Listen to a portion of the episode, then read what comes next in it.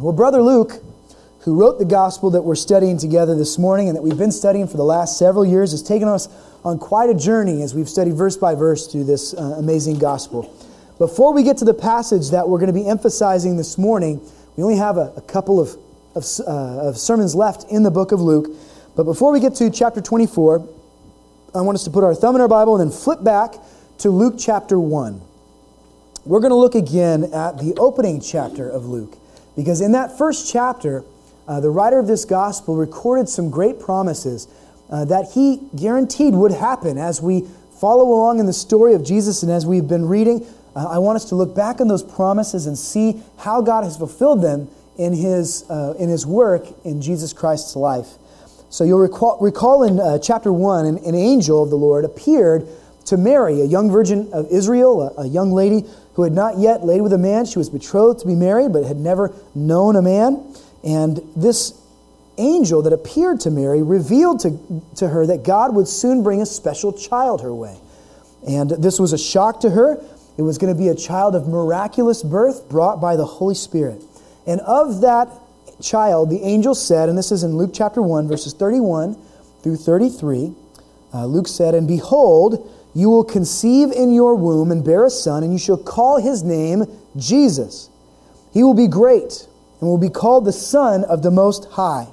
And the Lord God will give to him the throne of his father David, and he will reign over the house of Jacob, Jacob forever.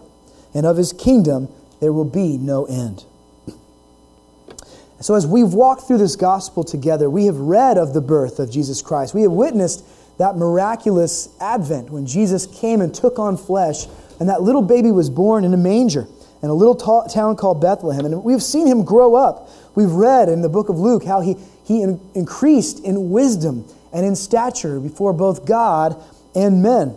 We've seen as he has preached amazing sermons that declare the, the bold truths of God and how he has healed those who are sick and has performed signs and wonders and shown that he could heal, heal those who are ill, even though medicine cannot heal them. He can, he can speak to a storm and cause winds and waves to subside before him. We've seen that he has power not only just the physical world, but also over the spiritual world as well, as he has cast out demons, as he has faced down the temptations of Satan, and as he has declared that he has power to even call in legions of angels if he needs them. This God has, has shown himself to be Emmanuel, God in the flesh. Jesus has walked among us in ways that he's fulfilled these promises of Scripture that were delivered to us in Luke chapter 1. Even as we have witnessed in these last few chapters of Luke, his suffering and his trials, even as we have witnessed him uh, in agony and pain and as he has been killed on a cross, we've, we've seen these promises fulfilled. Because Jesus did not stay in the grave, he overcame his death and rose again, and by doing so showed us his immortality. He showed us that he could indeed be that high king who ruled from the line of David, but ruled not for a season or for a, lifetime, but forever. He is the eternal king of God's kingdom.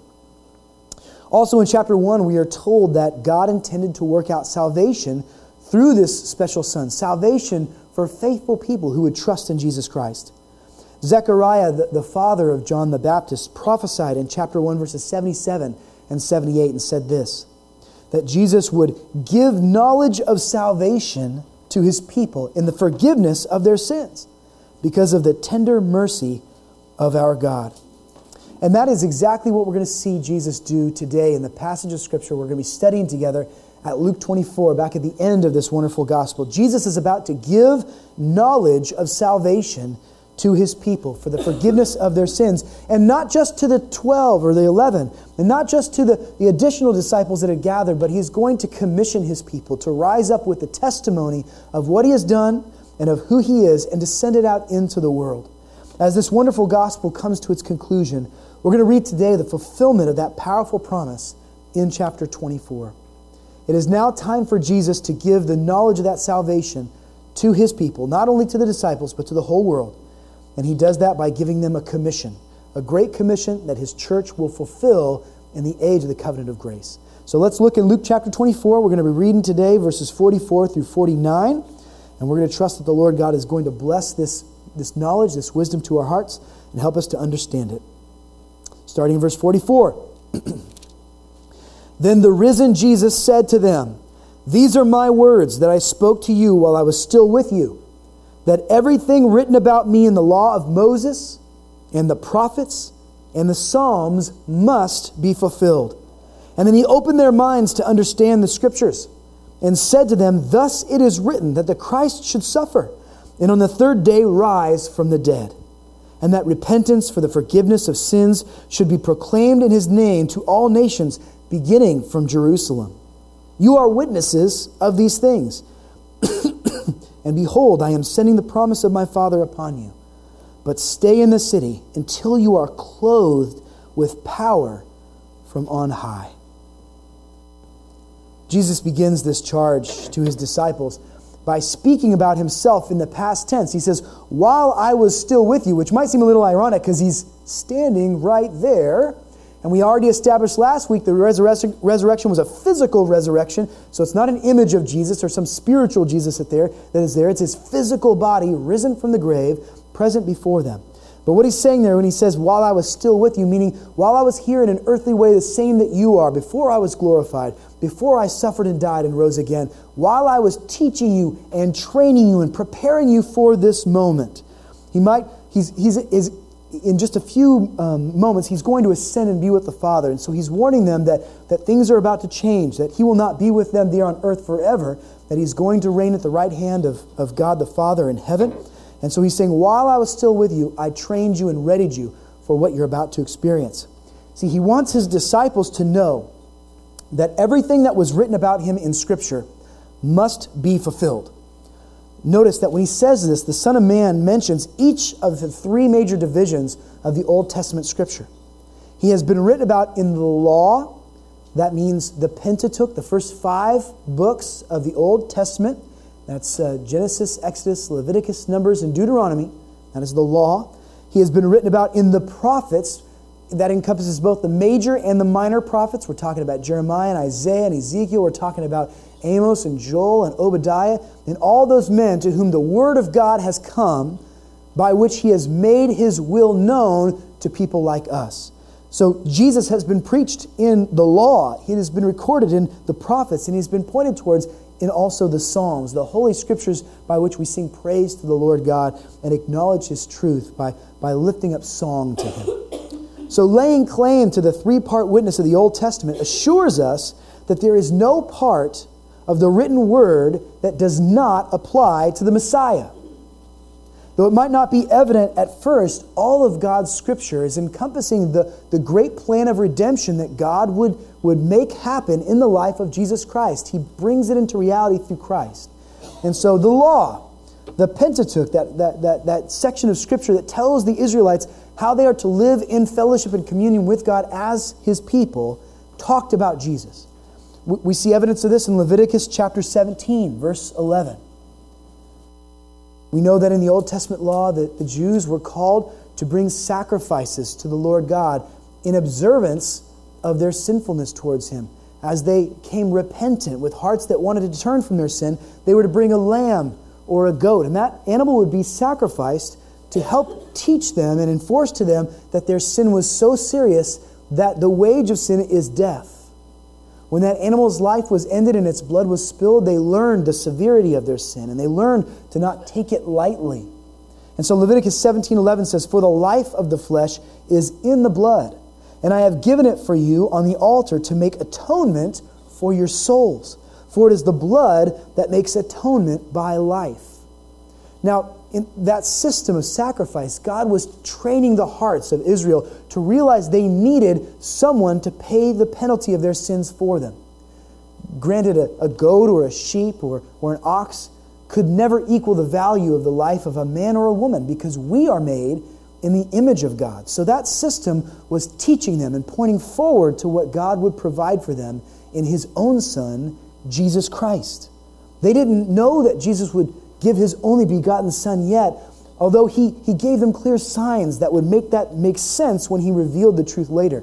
We talked a, a few weeks ago about Isaac, the son of Abraham, and how God called him to bring and, and, and sacrifice Abraham on the mountain.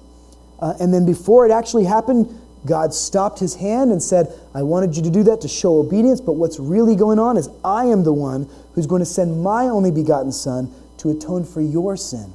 So, that whole sacrificial system, everything that is laid out in the Old Testament law, pointed forward to the fact that we need Jesus Christ. We need someone who's perfect and pure to give himself as a sacrifice to substitute for our guilt so that we might be released from the debt that we owe to God. And as we read through the Old Testament law, we can see that every regulation that God gave to Israel, the commandments by which they were to live, were designed them to help uh, was designed to help them understand the very nature and character of God. So they're told not to bear false witness and false testimony because God cannot lie, and neither will his Son, Jesus Christ, who keeps every law. They are told to not commit uh, adultery because God is in always faithful to his people, just as Jesus Christ would in always be faithful to the Father as he walked this earth, never forsaking the law, but instead fulfilling it with his obedience and with his, with his every um, loving decision. So the law speaks of Jesus in all parts. The prophets also declared in mighty ways the works that Jesus would do in his life. Just one such example is found in Jeremiah 31, verses 31 through 33 It says, Behold, the days are coming, and declares the Lord, when I will make a new covenant with the house of Israel and the house of Judah. And I will put my law within them, and I will write it on their hearts, and I will be their God, and they shall be my people. Jeremiah was talking about this new covenant that Jesus takes hold of in that night before he was betrayed. In that upper room when he was observing the, the, um, the Passover meal with his men, and he took those elements, the bread and the juice, and he says, From now on, I'm giving you a new gift, something by which you will remember what I'm about to do for you. And he says, This is going to be called communion. You're going to take of these elements because you're going to see that I, in fact, am the one who will spill my blood so that you can enter into a new living covenant of grace with me. By his own blood, he covenants with his church to be redeemed from their sins. And so Jesus instituted that sacrament as a celebration of what he would do. So, way back in, in Jeremiah 31, it's already pointing forward to the Lord Jesus and what he would do when he came to this earth.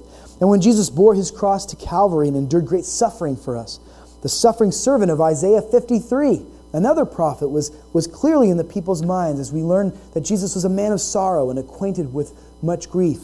And we see that he was willing to take upon the guilt of the world upon his own shoulders so that we would be redeemed.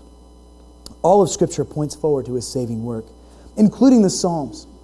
The Psalms reveal Christ as well. When we look at those verses uh, that David and the other psalmists wrote, we see things uh, like Psalm 2, verses 6 through 7, where it is written, As for me, I have set my king on Zion, my holy hill. I will tell of the decree. The Lord said to me, You are my son.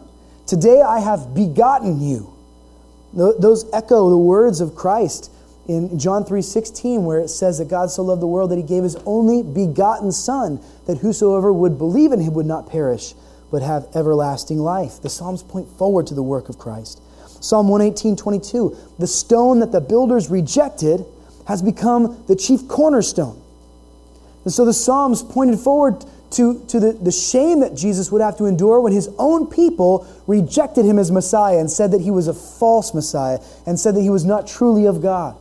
And yet he rose from the grave triumphant over their, their aims to destroy him, to get rid of him. He rose again, and now he rests as that chief cornerstone. The whole church is built upon the work of Jesus Christ.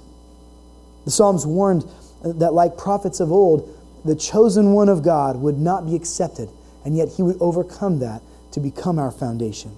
And so the, the Psalms also look forward to very specific works of the Messiah. For instance, in Psalm 69, we read that Jesus would go and cleanse the temple because of the zeal that he had for his father's house. In Psalm 107, we, we read that this Messiah would have the power to calm the raging sea, and that's exactly what he did. He spoke, and the winds and the waves obeyed him. We read in Psalm 68 uh, that the anointed one would ascend to be at the right hand of God the Father. And in just a few verses from now, we will read that he does that very thing, that he leaves these disciples here to continue the work of the expanding church and the far reaching kingdom, and he will go to be with the Father in heaven. The law, the prophets, the Psalms, there is no part of the written word that doesn't apply to the Messiah.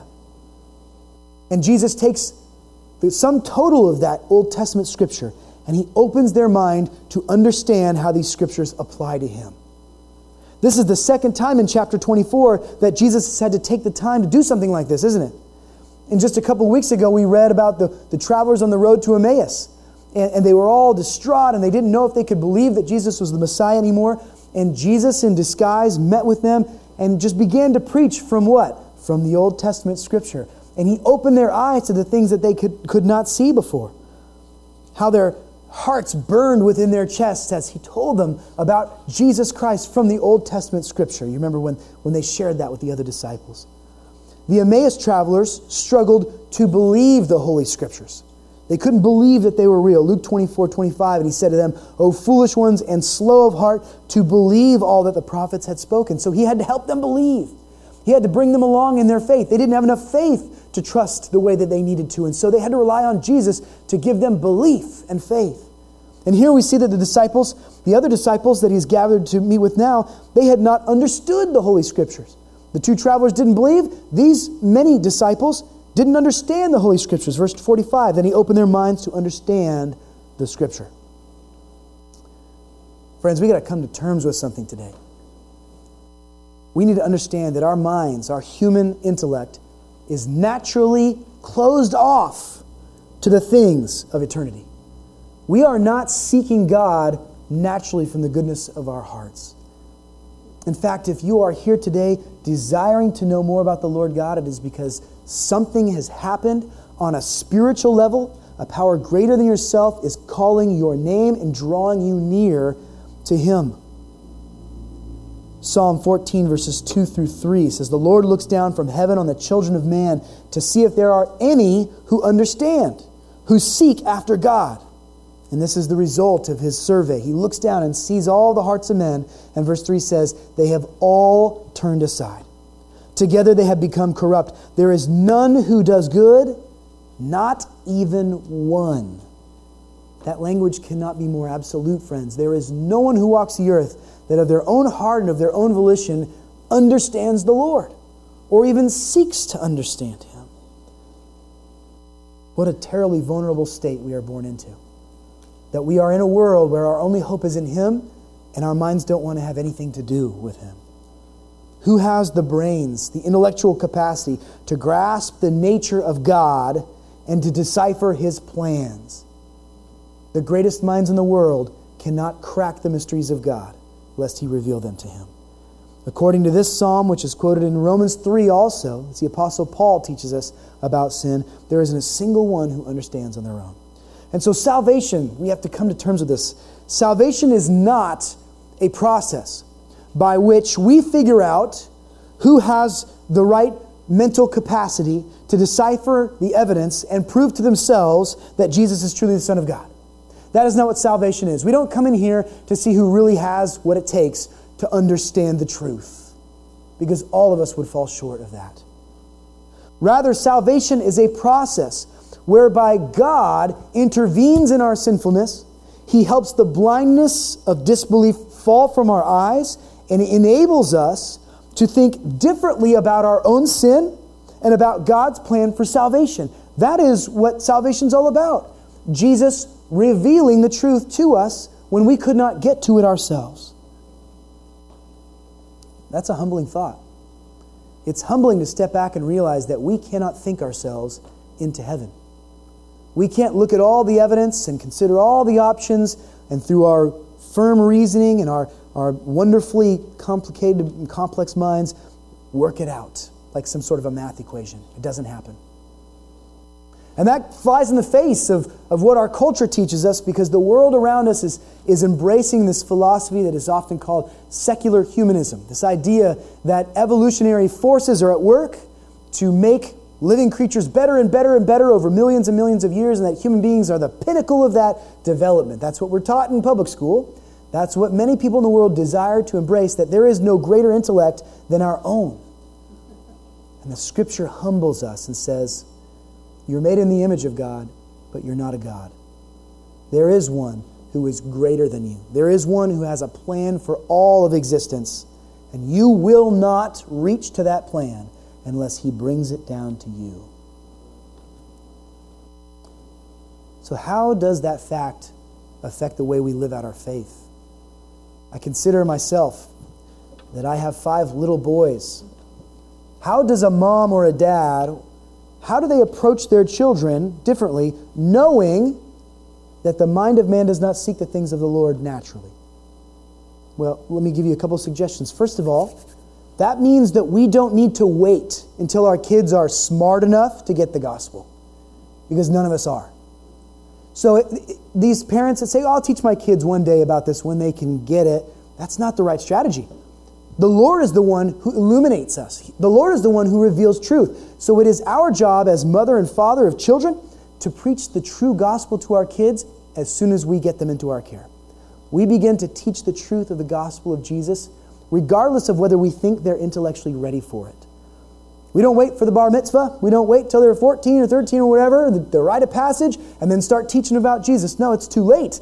We've got to begin showing them the truth as soon as they come into our care. And whether or not they get it, that's all right. Continue to pray that the Lord would open their eyes to the things that they need to see. And that's why we invite moms and dads to bring their kids into service with them. You know, I, I, I know that at times it can be a little distracting. We had a little one in first service that was going like for about 15 minutes straight. So I know what it's like, right? I'm trying to preach. I'm trying not to like be distracted by that. But I love that. I love that because that little baby that can't even speak English yet is already experiencing the love of God poured out onto them through the word.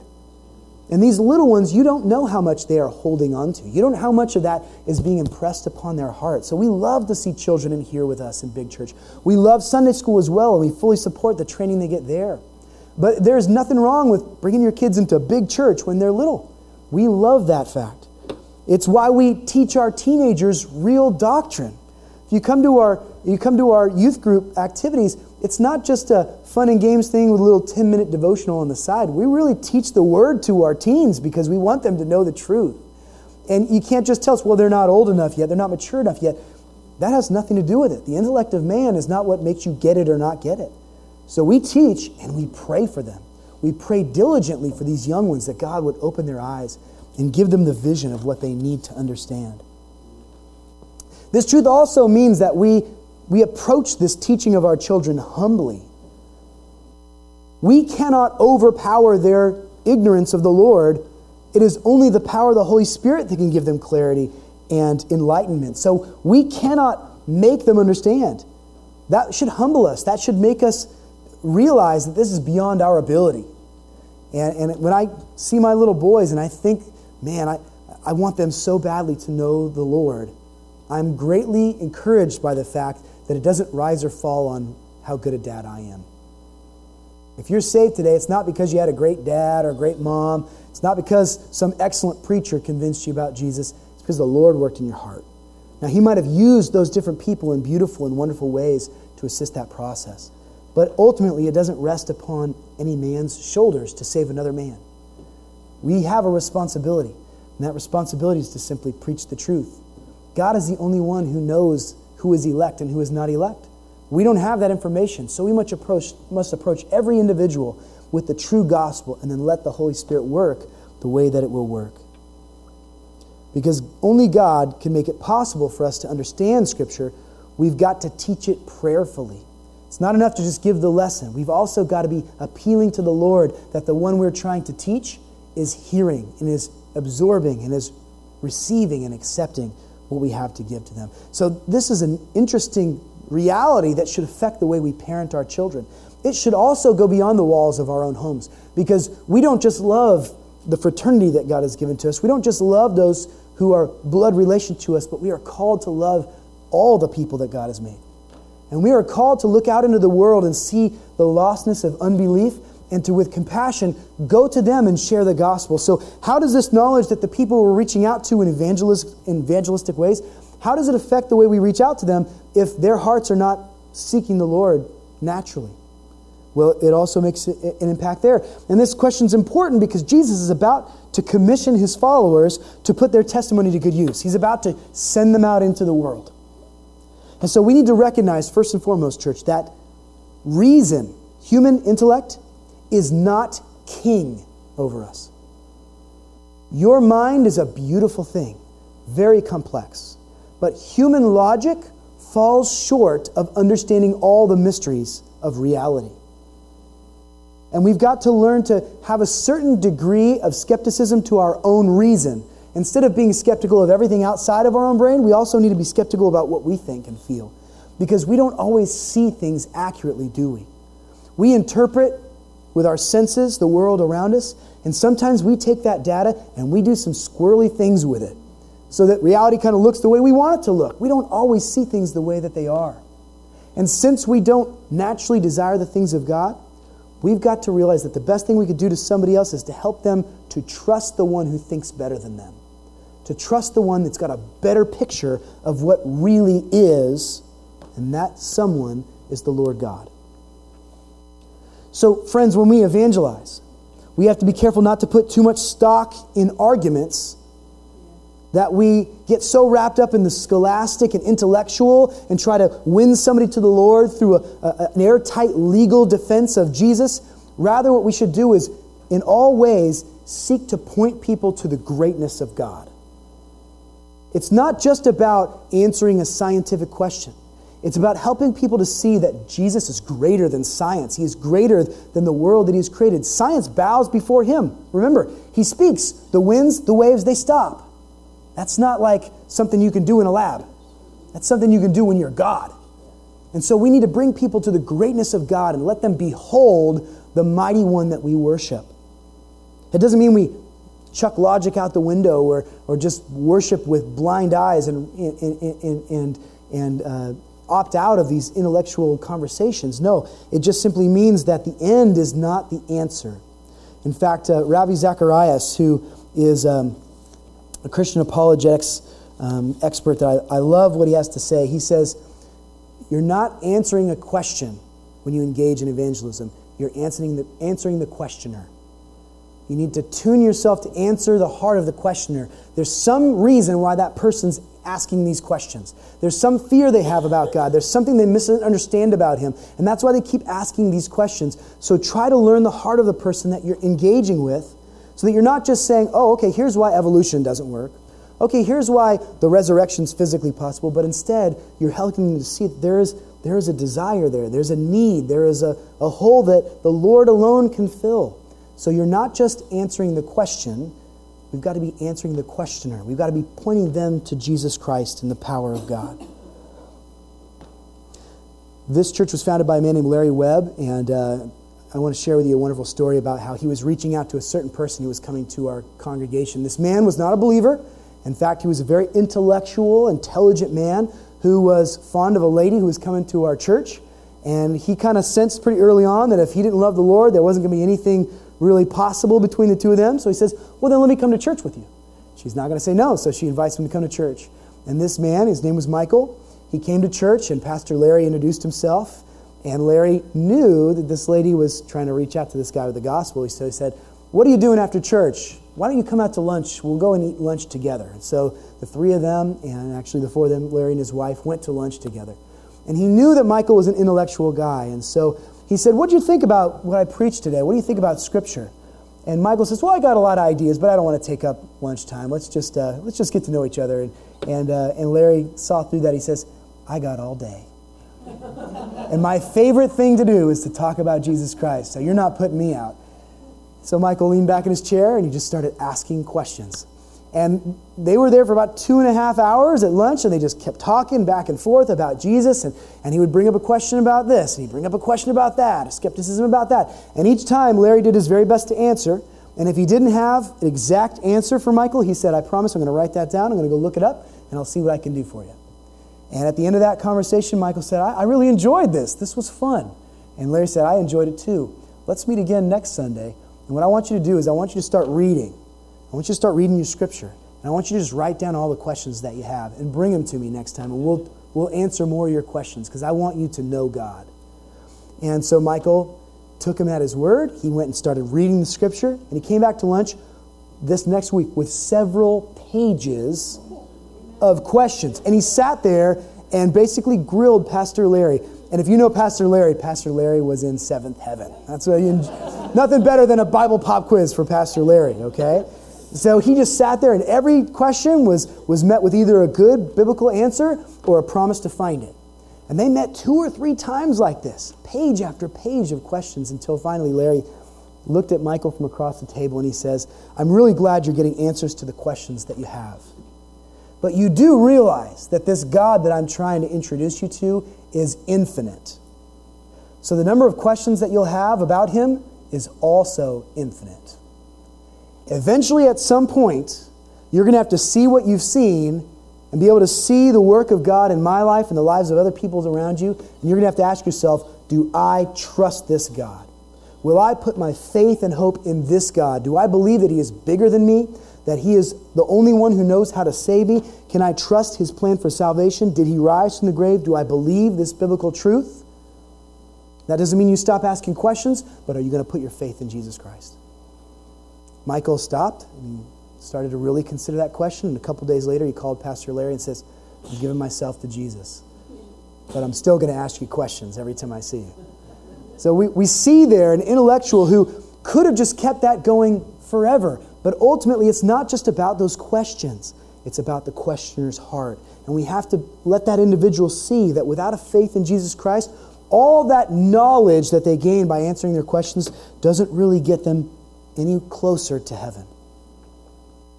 We need to, we need to let go of the fear that we have that we don't have enough intellectual capital to share the gospel with others. The fact that we see here that, that Jesus gave them understanding means that you might not have a natural IQ of 130. And there is a, a church of people all around you who are varying levels of intellectual ability in the eyes of the world. But don't forget who God used to preach the gospel. He used a bunch of fishermen, tax collector, a zealot. He used normal people. In fact, later on in the book of Acts, when they go and preach into the different provinces around Jerusalem, uh, people see them preach and hear them and say, How are they preaching like this? We know they're uneducated men. So they didn't go off to seminary and then start church. They were made wise by the Lord God. So when you think to yourself, I want to share the gospel with my neighbor, but I'm so afraid I won't have the answer, you, you might not. You probably won't. You won't have every answer to every question they have. But you probably know a lot more about the true gospel than they do. Because if you're a believer, the Lord has opened your eyes to things that the world just cannot see without the Holy Spirit.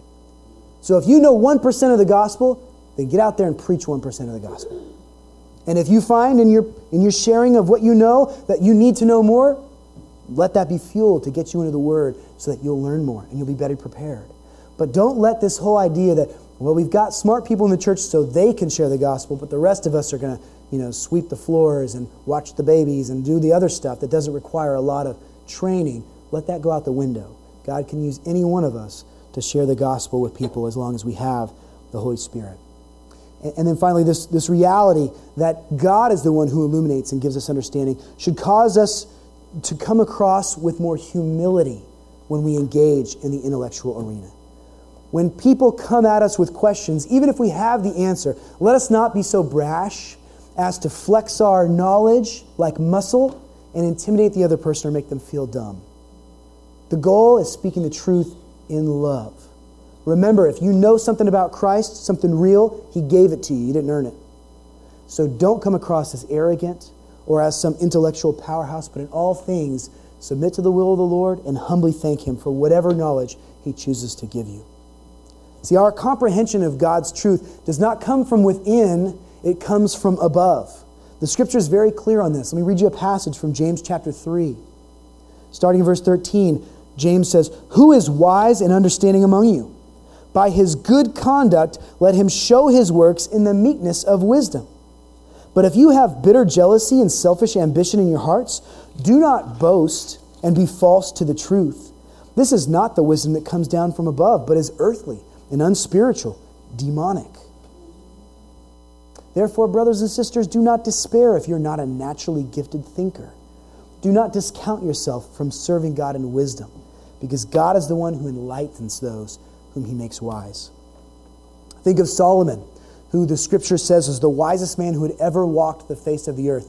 He wasn't born that way. He didn't gain that wisdom in school. The Lord God approached him as his father was dying and he was going to take over the throne. the Lord God approached him and said, Ask of me one thing that will make you a better king, and I'll give it to you. And Solomon said, Lord, I know the thing I need from you more than anything else is wisdom. And so God provided what he lacked. For the naturally gifted mind, be humble. The studies that you make in the Word will avail you nothing if you are not engaged in a trusting reliance upon the Savior, who alone can illuminate and sow understanding in our stubborn minds. When you seek the Lord in truth and you desire to learn more, that is a noble effort. That is a noble thing to do. And I pray that each of you is seeking Him to, to want to grow in wisdom and in knowledge, but seek it always knowing that you are learning a person. You're not just learning a fact. You're learning a God. You're not just learning a theology. Pursue the heart of the Lord God and pray that He would give you eyes to see what you need to see. Having opened their eyes to the truth of the Old Testament scripture, Jesus begins to lay out some instructions for what the disciples are to do once Jesus leaves the earth. We've heard this called in other places the Great Commission. Have you all heard that before? Great Commission? Usually in the modern church in the West, we associate that with one passage of Scripture, which is in Matthew chapter 28. And so I'm going to read that to you. It says, starting in verse 19, Go therefore and make disciples of all nations, baptizing them in the name of the Father and of the Son and of the Holy Spirit teaching them to observe all that I have commanded you, and behold, I am with you always to the end of the age. That is kind of the standard when you think Great Commission, that's what you hear, that's what you think in your head. Now, Luke has his own Great Commission, and it's not so much as his Great Commission's different than the one in Matthew, but it's more streamlined. Don't forget that when Luke was written, it wasn't written as just Luke. Luke wrote Luke and then a companion volume, Acts, together with it. So it was supposed to be read together in one, in one fell swoop. And the book of Acts is essentially the works of the Holy Spirit in the lives of the apostles. So the, the book of Acts illuminates the Great Commission. It shows you how it was lived out. He didn't need to be as specific about it in his Gospel's end because that's not where the story ended for him. Matthew knew that was the last chapter of his book. So he needed to be a little bit more detailed about exactly what the Great Commission was supposed to accomplish. Nevertheless, the heart and the soul of the Great Commission is present here also in Luke's record. Look at Luke's Great Commission starting in verse 46. Thus it is written that the Christ should suffer and on the third day rise from the dead, and that repentance for the forgiveness of sins should be proclaimed in his name to all nations, beginning from Jerusalem. So he begins that by saying, Thus it is written. So he wants to connect our thinking to the Old Testament. He's saying, Look, this is not so much a new Great Commission, it is the fulfillment of all that has been written. All that I just showed you in the Old Testament continues to see its reality in this Great Commission, this truth that Jesus Christ is indeed who he said he would be. Because Jesus suffered unto death and rose from the dead according to his promise, repentance should be preached so that the forgiveness of sin might occur. When people from all nations respond with faithful repentance, they will be saved. You might notice that for so long we've been working towards the end of Luke, and this whole time Jesus has been pointing us towards Jerusalem. So in our minds, it's almost as if Jerusalem's the end of the road. That's where the cross happens. That's the end of Jesus' earthly mission here. But here we see in the Great Commission that Luke gives to us that Jerusalem then becomes the beginning. It becomes the beginning of the spread of the New Testament church. From Jerusalem out into all the nations of the world, the gospel message is to be preached. And we see a picture here of this beautiful universality in the gospel that Luke has been consistent from beginning to end in making clear to us that this gospel of salvation through faith in Jesus Christ was never intended to be just a blessing for ethnic Israel. But rather, from the very beginning, God knew that He would bless all the nations of the world through His Son, Jesus Christ, who happens to be from the bloodline of David, and has to be a national Jew, but that all who trusted in Him would be blessed. Do you remember that God made a covenant with Abraham? That He told His faithful friend that He would give him a son And that's what he and his wife Sarah had, had prayed for, that they would get a son, that they would have a, a family line to continue on their name. But God's blessing for Abraham was greater and bigger than just one son. God told him, through your bloodline, through Isaac, all the nations of the world will be blessed. All the nations. God had it in mind to save all different types of people through the work of his son Jesus Christ. And so, all the way back in Luke chapter 2, you might remember that Jesus, a, a, young boy, an infant, brought to the temple to be blessed, met an old man named Simeon, and Simeon prophesied over him. This man had been shown something by the Lord God. God had revealed that he would give him a, a vision of the Messiah before he died. And so, in verse 29 of Luke 2, Simeon says over Jesus, who he holds in his hands, Lord, now you are letting your servant depart in peace, according to your word. For my eyes have seen your salvation, that you have prepared in the presence of all peoples a light for revelation to the Gentiles and for glory to your people Israel. For the Gentiles, where did that come from? Simeon had been made, it had been made clear to Simeon, and Luke wants to make sure that those who want to know Jesus know that this is a part of the plan, that all the Gentiles can be blessed through Jesus Christ and his work as well. We see that all the way back in Luke 2. And then as Jesus begins to preach in his earliest ministries, he preaches in his hometown, Nazareth, where he's shown no honor. And part of the reason he's shown no honor there is because in his sermon, he notes that Elijah and Elisha both blessed Gentile people in their ministries. And that the people were so upset that he would focus on that blessing, insinuating that somehow God's hand was on not just ethnic Israel, but also these other foreign peoples of the world. In Luke 17, only the Samaritan leper, of all the 10 lepers that are healed by Jesus in this miraculous moment, only one comes back. And it's not the Jewish lepers, it's the Samaritan. It's the one outside of the boundaries of ethnic Israel. It's the one who doesn't deserve to be a part of the kingdom. God makes him whole again. He heals him. And that man comes back and praises God and thanks the Lord Jesus for the healing that has been brought in his life. And then in verse 24 earlier, in this chapter 24 of Luke, it was written, They will fall by the edge of the sword and be led captive among all nations, and Jerusalem will be trampled underfoot by the Gentiles until the time of the Gentiles are fulfilled. So Luke is consistently bringing into the picture no, this is not just about those who have Israelite blood coursing through their veins. It's those who will love the God of Israel and make him their God. And in doing so, in surrendering to his sovereign will over their lives, he makes them his children and makes them a part of real Israel.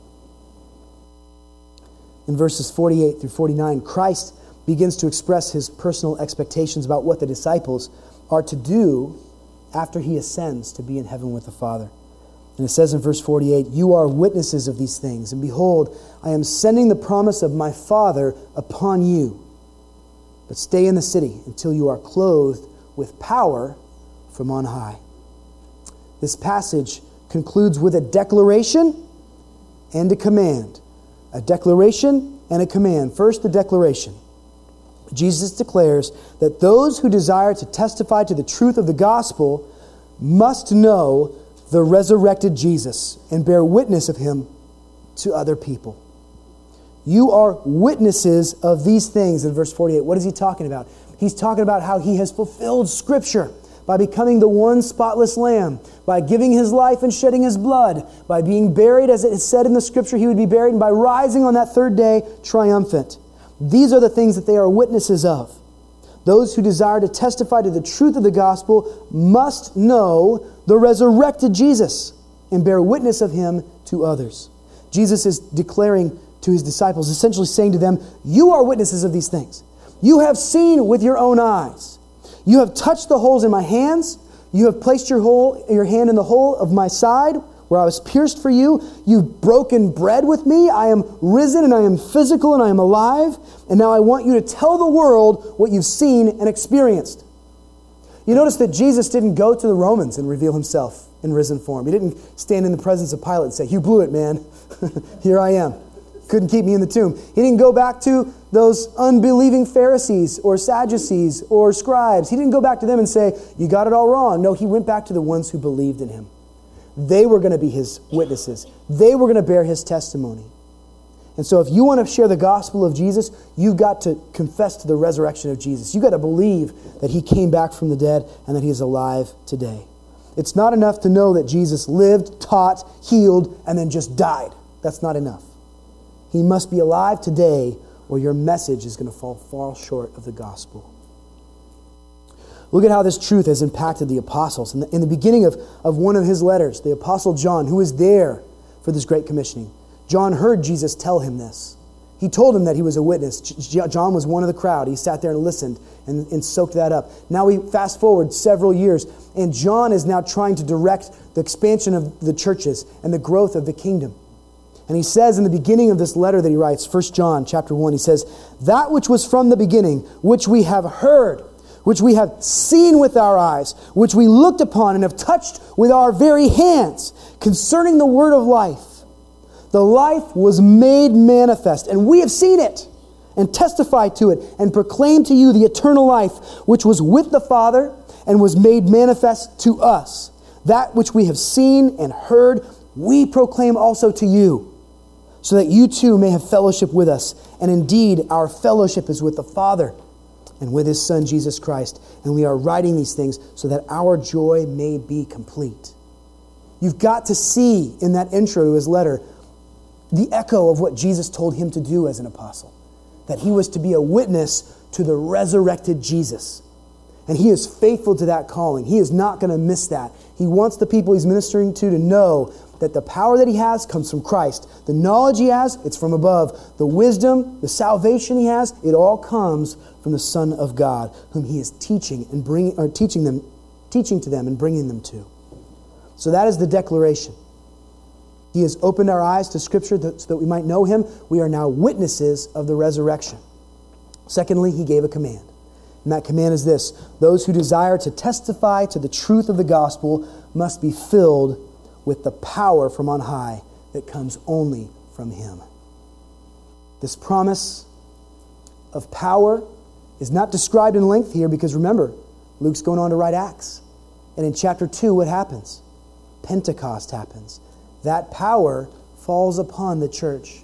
The Holy Spirit becomes theirs. It indwells their hearts. And though they've been saved by the Spirit this whole time, now that Spirit is available to them as a power that makes it possible for them to go into the world and share boldly. That power that can only come from God makes us better witnesses because it opens up our understanding to Scripture. When you read the Scripture, if you're understanding it, it's because the Holy Spirit is helping you understand it, right? And if you have the boldness to get over your personal fears and to share what you believe with others, where's that power coming from? The Holy Spirit. And if you're persecuted for what you believe in, you might not think you're persecuted right now, but look at some of the legislation that's being passed right now in our state, and you'll see that persecution is not far away. They just passed in the House a bill that makes it against the law to distribute literature which would help somebody who thinks that that homosexual lifestyle is wrong and wants to become straight, it's against the law to try to help them do that. You know what kind of legislature falls under that category? The Bible of Jesus Christ. So, if you are sharing the gospel of Jesus and you're doing it boldly and you're being persecuted for it, who gives you the power to endure that? Holy Spirit gives you the power to endure that. We must trust in Jesus for our understanding and we must trust desperately in Jesus for the power to the pe- be the people He's called us to be. And it's going to get harder and harder in this world to be that people the farther and farther our nation gets away from the gospel. We need that power. Just as knowledge is critical, so too do we need to re- rely on the strength of our God to make us more than we could possibly be by ourselves. And as you read in the book of Acts and as you see that Holy Spirit working in the lives of the apostles. You see a boldness in them, you see a conviction. One of the greatest proofs that Jesus actually rose from the, from the dead is looking at the historical lives of the men who were closest to him. Of the 12 disciples, one, Judas, betrayed him, hung himself. So there are 11 disciples left. If you just watch the, the history of those 11 disciples, 10 out of the 11, according to history, were killed for what they preached and believed. Their lives came to an often gruesome and grisly end because they said, I have seen this and it is real, and I will not turn my back upon. They tried to kill the 11th one, by the way, but the Holy Spirit preserved him again and again. That is John, who we just talked about. So, all of those men who followed after Jesus as his disciples believed so firmly and trusted so much in the understanding they had from the, from the, the Holy Spirit and, and, and relied so completely on the power of that Holy Spirit to endure that each one of them were faithful unto death. If Jesus is a made up fairy tale, somebody's going to give up. Somebody's going to turn around. Somebody's going to walk away. Somebody's going to say, oh, I'd rather live. But that's not what happened. Look at history, folks. Filled with the power of the Holy Spirit, they were faithful even unto death. And so, as we sit in this humble position of not having what it takes to be the good witnesses that we want to be, let us, as His people, reading this scripture, let us ask for greater understanding from the Word. As we come before Him, let us pray in our own hearts and pray together as a church that when we read this scripture together and we study it, that God would help it sink into our hearts and minds in such a way that we would really know what God wants us to know from it. Be asking the Lord for a greater understanding and a better knowledge. Seek Him and find Him. When you look at His scripture, when you pray that God would reveal more and more of Himself to you. Secondly, pray for God to prepare the hearts of those whom we reach knowing that we don't have what it takes to convince others into the kingdom of heaven, that we cannot win any souls without the power of the Lord working in our lives, then let us all pray for God to prepare the hearts of those that we care about. If you have a loved one, if you have a neighbor, if you have a total stranger you want to share the gospel with, be in prayer that God would do what you can't do and turn their heart from a heart of stone into that heart of flesh upon which the new covenant can be written. Next, we need to reflect on the testimony of God working in our own lives. You bear a testimony that has power. When you go to a friend and you say, historically, these things happened, that's good. But when you can also point at your own self and say, look at what happened to me. I used to be a sinner. I used to care about the things of the world. I used to be lost and hopeless. I used to be desperate. My joy was depleted. And yet Christ interrupted my life, and I am new because of him. I testify because I see the changes that Jesus has brought in my life. He is real. And finally, friends, we need to seek to be filled with the power of the Holy Spirit. This Holy Spirit is the resource that He promised to us, which will make us more effective at doing the work of the mission that we're called to. When we trust and believe that the Holy Spirit does more than just seal us and make us safe from hell, when we believe that God has given this Holy Spirit to us so that we can experience His abiding presence, and that we can rely on it to do greater and better things that we could have ever done by ourselves, then God will use us. Let us be mindful of these things. Let us be praying for them. And let us keep in mind that the Lord has given us every provision that we need. There is nothing lacking if we trust in Him. Would you please bow with me as we close?